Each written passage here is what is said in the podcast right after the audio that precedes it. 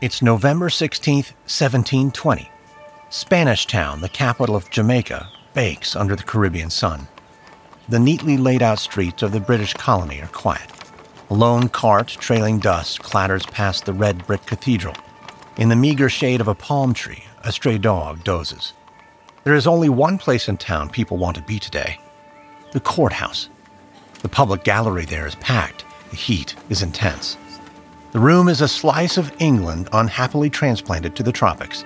The court commissioners, pink cheeked, steam in their heavy robes. Even the wood paneling seems to sweat. The court crier reads a proclamation Let them come forth, and they shall be heard. Then there's a scrape of a lock in a door. Those on the public benches crane their necks. They hear the prisoners before they see them. The familiar clanking, the despairing shuffle of manacled men. Nine of them are brought into the courtroom all members of a notorious gang of pirates who for months have hounded shipping around the island and across the Caribbean. But there is a hum of disappointment at the sight of them. The pirate captain is there, his long hair scraped back from a wind weathered face. But he is not the person the crowd has come to see. There is something out of the ordinary about this pirate captain's crew. Among the usual muster of robbers and ruffians, and famed and feared above all the others, are two young women.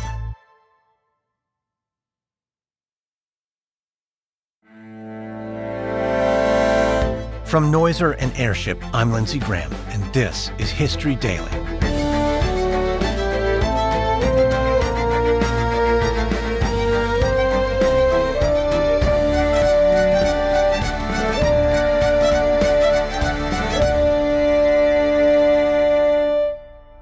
History is made every day. On this podcast, every day, we tell the true stories of the people and events that changed our world. Today is November 16th, the pirate trial of 1720. It's 1717, three years before the gang of pirates are put to trial. A ship from the Carolinas makes its way toward the island of New Providence. As the boat cuts through the turquoise sea, a teenage girl stands on deck and stares at the harbor ahead. Nassau is thronged with ships, their countless masts swaying in the breeze. To the teenager, it looks like a welcome dance. Anne is an Irish girl, fleeing an unhappy home and looking for adventure. She's traveling to the Bahamas with an older woman, Mrs. Fulworth. The others on board think she is her mother, but that's just a story the two have concocted. Anne would not have been let on the ship unaccompanied, so she invented a mother to come with her. Anne has no use for rules on this ship or anywhere else. Maybe that's why she wanted to come to New Providence in the first place. Britain may claim the island, but the ruins of the fort they built by the harbor in Nassau tell a different story. There is no governor here appointed by the king, no laws laid down by some distant parliament. This is the Republic of Pirates. There have been pirates in the Caribbean for hundreds of years. The countless islands and inlets make perfect hideouts for those preying on trade between the old world and the new. It began with Spanish treasure ships laden with gold. Later, it was tobacco or sugar or even slave ships the pirates seized, the cargo carried away, sold, or ransomed. For a long time, it seemed impossible for the European powers to stop it, especially when at times they encouraged it.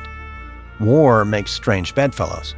With a piece of paper from the right government, a letter of marque, a buccaneer could become a privateer, a state sanctioned pirate encouraged to target enemy shipping and take a share of the plunder. But these letters of marque are only as good as the war lasts, and wars, of course, come to an end.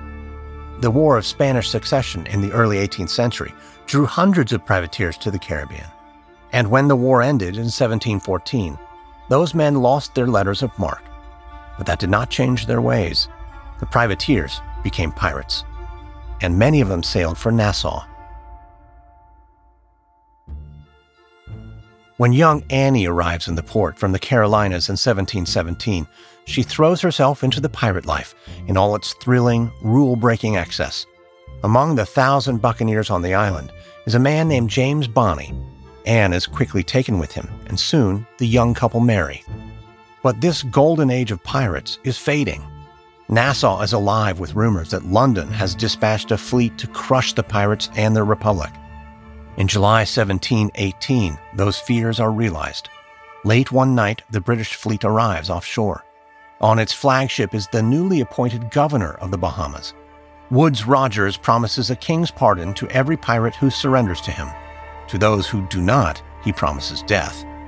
To Anne Bonny's disgust, her husband James submits. Worse, he turns informer for the new regime, betraying those he once sailed with. But not every pirate in the Republic gives up the old ways. It's the only life John Rackham knows. Some call him Calico Jack on account of the coarsely woven jackets he wears. But whatever name he goes by, he is a bold and canny pirate. On the night Woodes Rogers arrives at Nassau, Calico Jack escapes on the only ship that eludes the new governor's grasp. Then John seizes a boat of his own, only to lose it when he is betrayed to the authorities. But Rackham escapes again, and by May 1719 he is back at Nassau. He tricks his way into the governor's good graces and hopes to secure a letter of marque for himself. Britain is at war once again with Spain, and pirates are getting to work as privateers for the British and are encouraged to target Spanish ships in the Caribbean. First, though, Rackham wants to enjoy himself. Nassau is not what it once was. Governor Rogers is cracking down on the debauchery that made it famous, but there are still plenty of ways for a man to spend some money. And while Rackham is in port that summer trying to find entertainment, he meets an unhappy young woman named Anne Bonny. The dashing buccaneer is just what Anne is after, and soon the two begin a torrid affair. But then terrible news comes from Europe. Peace has broken out between Britain and Spain. There will be no letters of marque for pirates in the Caribbean. Rackham's hopes of becoming a privateer vanish. Worse still, Anne's husband learns of her affair. She faces prison and a lash for her infidelity. Rackham cannot bear life ashore, and Anne cannot bear life with her husband. The couple know what they have to do. Together, they will escape Nassau and take to the seas as pirates. All they need first is a ship.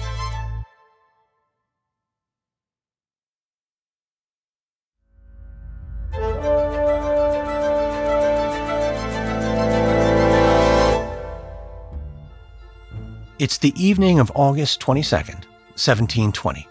John Rackham and Anne Bonny are about to take the first steps on a path that would lead to their trial in Spanish Town in just a few months' time. Rain falls on Nassau Harbor, just a few drops at first, barely enough to disturb the glass smooth waters. But then, with sudden ferocity, the skies open up. It's just what John and Anne need. They rush down to the beach, find an empty rowboat, and shove it out onto the water. There are 13 others with them, kindred spirits who have grown tired of life ashore. They pull on the oars, silent and slow. Offshore at anchor is a 40 foot sloop, the William. Armed with six guns, it's one of the fastest ships in the Caribbean. John, Anne, and their band of followers are planning to steal it. The pirates in their rowboat still their oars, letting their momentum carry them the last few feet. And in an instant, they are up and over the sloop's side. The deck is slick with rain, but they move quickly now. Anne takes the lead, hurrying towards the cabin at the stern. She wonders if the two men on guard will recognize her. It had been Anne's job to find out who kept watch over the ship and when. The last time these guards saw her was when she snuck on board the previous night, giggling in her skirts as the men spilled everything she needed to know. Now she wears long trousers and a jacket, her hair bound up in a handkerchief. In one hand, she has a pistol, and in the other, a cutlass. Seeing her, the two stunned guards quickly surrender. John Rackham and the others quickly take over the ship. In moments, they are underway. As the lights of the port disappear behind them and darkness swallows them up, the pirates raise the sails.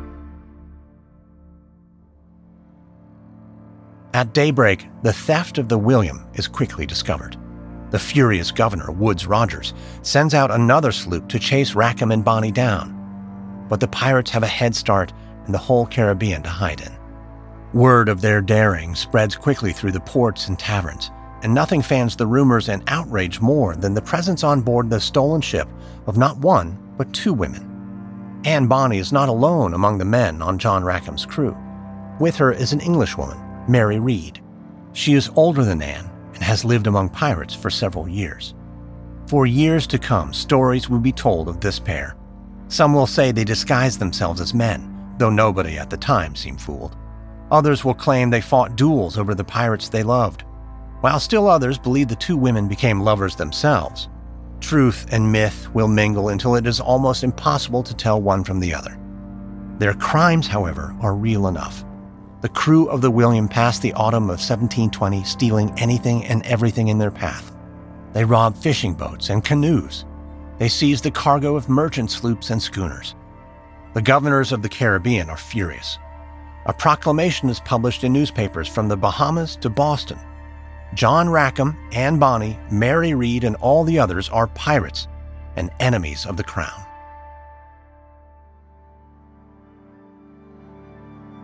It's October 1720, two months after the theft of the William, and Captain Jonathan Barnett sets off on a trading voyage with two ships from Port Royal in Jamaica. Barnett is an experienced sailor. He has heard all about Calico Jack, Anne Bonny, and Mary Read. His ships are well manned and well armed. More than a match, he thinks, for the William, should they meet. Barnett is bound for the South Keys of Cuba, but as his ships round the western tip of Jamaica, they spot a sloop anchored offshore. Daylight is fading, still, Barnett decides to take a closer look. Those on board the William have spent the day drinking and do not spot the approaching ships until it is too late. Desperately, Rackham and his drunk crew try to weigh anchor to escape once more into the deepening night. But Captain Barnett closes in fast. He raises the British colors and, hailing the William, orders them to surrender. He's met with a volley of insults and a barrage of gunfire. Barnett responds with a full broadside of his own. It shears through William's rigging, and soon the pirate sloop is boxed in. With dozens of guns now trained on them, Calico Jack and his crew have no choice but to surrender. The adventures of the pirates will come to an end at Davis's Cove on the northwest coast of Jamaica. There, they will be turned over to an officer from the militia and escorted to Spanish Town in chains.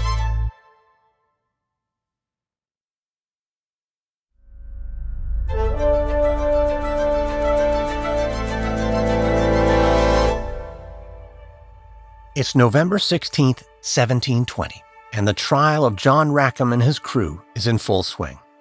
The defendants plead not guilty, but they offer no defense for their actions, and their fate is never really in doubt.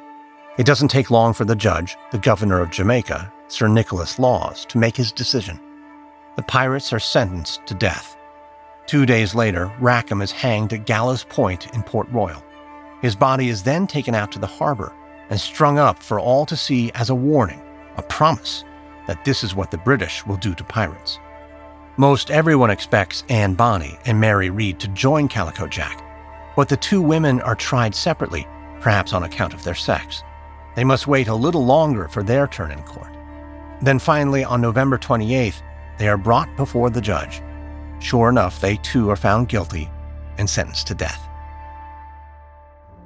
But Anne and Mary will not share the grim fate of their fellow crew.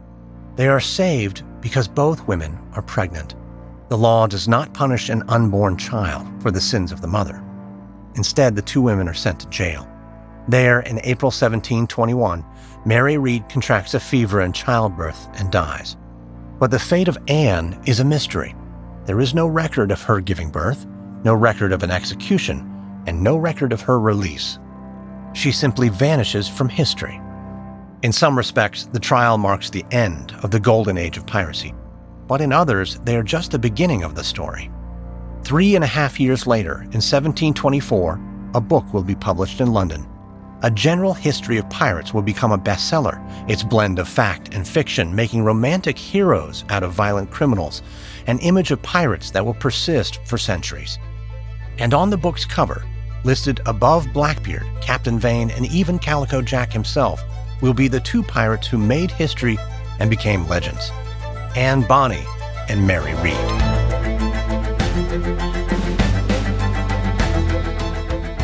Next on History Daily, November 17, 1603, the Elizabethan spy and adventurer Sir Walter Raleigh is put on trial for treason. From Noiser and Airship, this is History Daily Hosted, edited, and executive produced by me, Lindsey Graham. Audio editing by Molly Bach. Sound design by Derek Behrens. Music by Lindsey Graham. This episode is written and researched by William Simpson. Executive producers are Stephen Walters for Airship and Pascal Hughes for Noiser.